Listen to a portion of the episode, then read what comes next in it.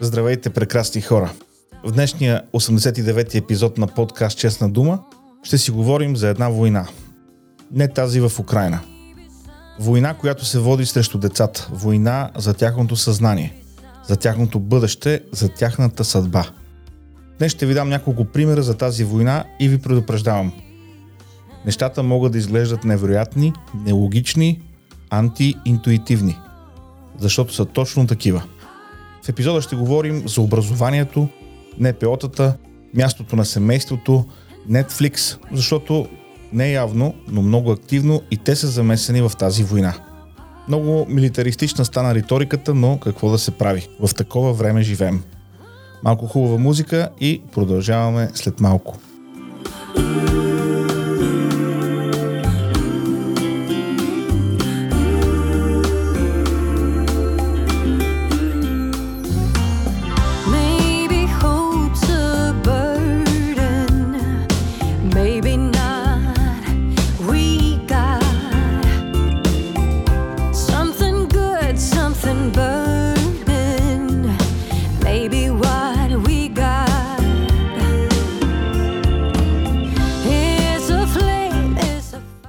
Благодаря ви за обратната връзка, която получавам в различните социални мрежи, а и на живо, когато се засичам с някой от вас. Благодаря ви, че ме заговаряте, благодаря ви за съветите.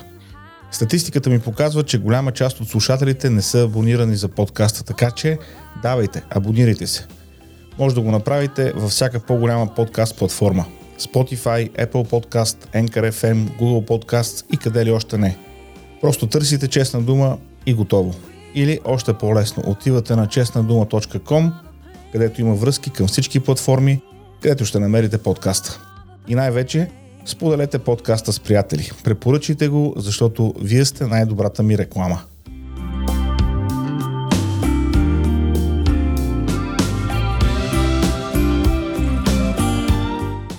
И така, отново сме в Флорида. Миналата седмица говорихме, че щата Флорида няма да вакцинира малките деца срещу COVID, базирайки се на данните, които вече са известни за болестта и нейното протичане при децата. И тази седмица пак сме там. Защо все към Флорида? Не само заради хубавото време. Едно от най-добрите в Америка. Между другото, един от пропуските ми тази година е, че докато боледувах от COVID, трябваше да съм на конференция в Орландо, Флорида – е, не се получи, но за това пък последните две седмици все за Флорида говорим. Не е същото, но все е нещо. Миналата седмица Штатският сенат в Флорида прие закона за защита правата на родителите в образованието, който гласи Не следва в класната стая да се преподава по темата за сексуална и полова ориентация за деца от яслена възраст до трети клас. Това въжи и за всеки материал, който не е подходящ за възрастта на учениците, на които се преподава. Не знам вие какво си мислите, но аз трябваше няколко пъти да прочета текста, защото си мислех, че не съм разбрал написаното. Не, точно така си е. От ясла до трети клас. На кой побъркан и извратен ум му е хрумнало да говори за полова и сексуална ориентация на деца в детската градина? Това е въпросът, който си задавам аз. Не трябва ли такива хора да бъдат съдени за накърняване на добрите нрави? Да, такива текстове има не само в българското законодателство. Да говориш на деца в ясла за сексуална и полова ориентация е не просто накърняване на добрите нрави. Това е турмоз на деца, който обикновено се крие зад някое засукано НПО с уж образователна мисия. Когато се вдигна шум около така наречената Истанбулска конвенция за частта касаеща полът като социална роля, се оказа, че управляващите тогава ГЕРБ и техните коалиционни партньори са били в работни групи точно с такива на ЕПО-та и тихо малкум са работили по учебни помагала, които засягат половата идентичност и ориентация. Разбира се, че образованието по тази тема е важно и то трябва да присъства в учебния материал, но няма как то да се случва чрез изключване на родителите от разговора. Освен това, няма как да се преписват учебни програми от Скандинавия, Германия или САЩ. Няма нищо, което да се пренася едно към едно в този свят. Всяко нещо се адаптира. Защото хората сме различни. Културата е различна. Нравите са различни. Но тръгнахме от Флорида. Преди и след приемането на въпросния закон бяха на лице обичайните му противници От една страна, вечно кресливите LGBT организации и техните съратници от Демократическата партия. Изказа се и президентът Байден. Явно са го хванали между някои от традиционните му дремки. Днес консервативните политици във Флорида приеха законодателство, което атакува LGBTQI плюс децата. Ама кои са тези деца? Три годишните ли са? Или 4 годишните? И защо постоянно се добавят нови букви към тази комбинация? LGBTQI+. Скоро няма да останат букви от азбуката, които да не са в тази абревиатура. Трагедия. Вижте кой с кого спи не ме интересува. Кой кого наследява не ме интересува. Live and let live, нали така беше? Е, това вече не е достатъчно. Сега трябва да индоктринираме и децата. Три годишните. Да ги започваме от рано, да си сменят пола на 5 на 6 години.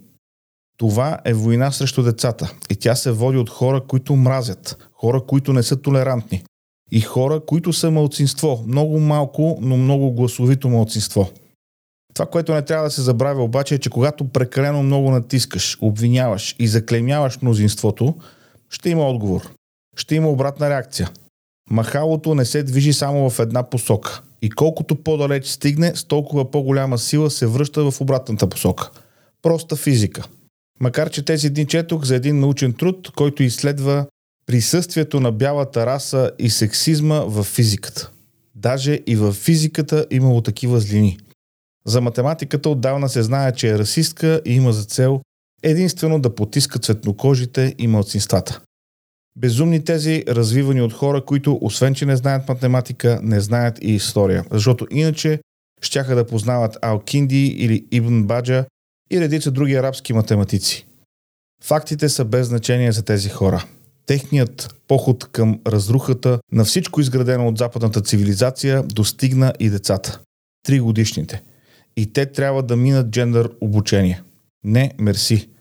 За сега Флорида е някакъв остров на нормалност. За сега. Но войната върви с пълна сила. И като стана въпрос за война, тя има и друго измерение. Съдебно. В 16-ти епизод на подкаста от октомври 2020 година засягам въпросът с един злощастен филм на име Cuties, който Netflix разпространява. Проблемът е, че филмът, за който се предполага, че трябва да разглежда проблема с преждевременната сексуализация на децата, прави точно това. Използва 10-11 годишни деца в силно сексуализирани сцени. Децата танцуват с движения, които имат сексуален подтекст. Едно от момичетата снима половите си органи, за да пусне снимката в социалните мрежи. Плакатът на филма е все едно реклама на танцорки на пилон, само че танцорките са деца. Малко странна ми се струва тази борба с сексуализацията. Явно не само на мен, защото прокурор от Тексас заведе дело срещу Netflix за разпространение на порнографско съдържание. От компанията неколкократно се опитаха да попречат делото да стигне до съдебна зала, но така и не успяха. А тази седмица към досегашните обвинения са добавени още 4 нови такива. Дали ще се стигне до присъда, не знам. Дали въобще ще има дело, не знам. Но виждам отделни штрихи, които малко по малко рисуват една картина – Война срещу децата. Война за тяхното съзнание. Война за тяхното бъдеще. Най-добрата защита за детето е семейството. Всяка друга намеса на институция се случва тогава, когато семейството не работи по една или друга причина. Важно е да има добре работещи институции, но още по-важно е семействата да функционират правилно, а родителите да са си на мястото. Децата няма да бъдат опазени от МВР и разни други стари или нови лъжепатриоти от празните им приказки, от безплодното им говорене. Родителите трябва да са си на мястото. Какво гледат децата? Какво четат? Кой разговаря с тях по важните въпроси? Кой им помага, когато имат трудности? Ако родителите откажат да го правят, Netflix и НПО-тата с многото букви чакат на полусъединител да свършат тази работа. Аз казвам не мерси. Това беше за днес. Благодаря ви, че отделихте време и ми давахте възможност да говоря в главите ви. Живеем във време на война. Война в Украина, война за независимост, за правото на самоопределение, война за ценности, но и война за децата ни, за бъдещето им. Надявам се, че не сме напълно неподготвени за нея, защото децата ни имат нужда от помощ да се ориентират правилно в тази информационна мъгла. Връзки към всички възможни платформи, където може да се абонирате за Честна дума, ще намерите на честнадума.com. Бележките към епизода с всички източници, които съм използвал, също са там. Музиката от подкаста е в специален плейлист, който е в Spotify. Пишете ми какво мислите. Използвайте телеграм канала на Честна дума и чата към него или пък където и да ме намерите в социалните мрежи. Връзка към телеграм канала има в записките и на страницата на подкаста. Там е и връзката към PayPal в случай, че решите да подкрепите това, което правя. Бъдете здрави, стойте будни и внимавайте с Netflix. До следващата седмица.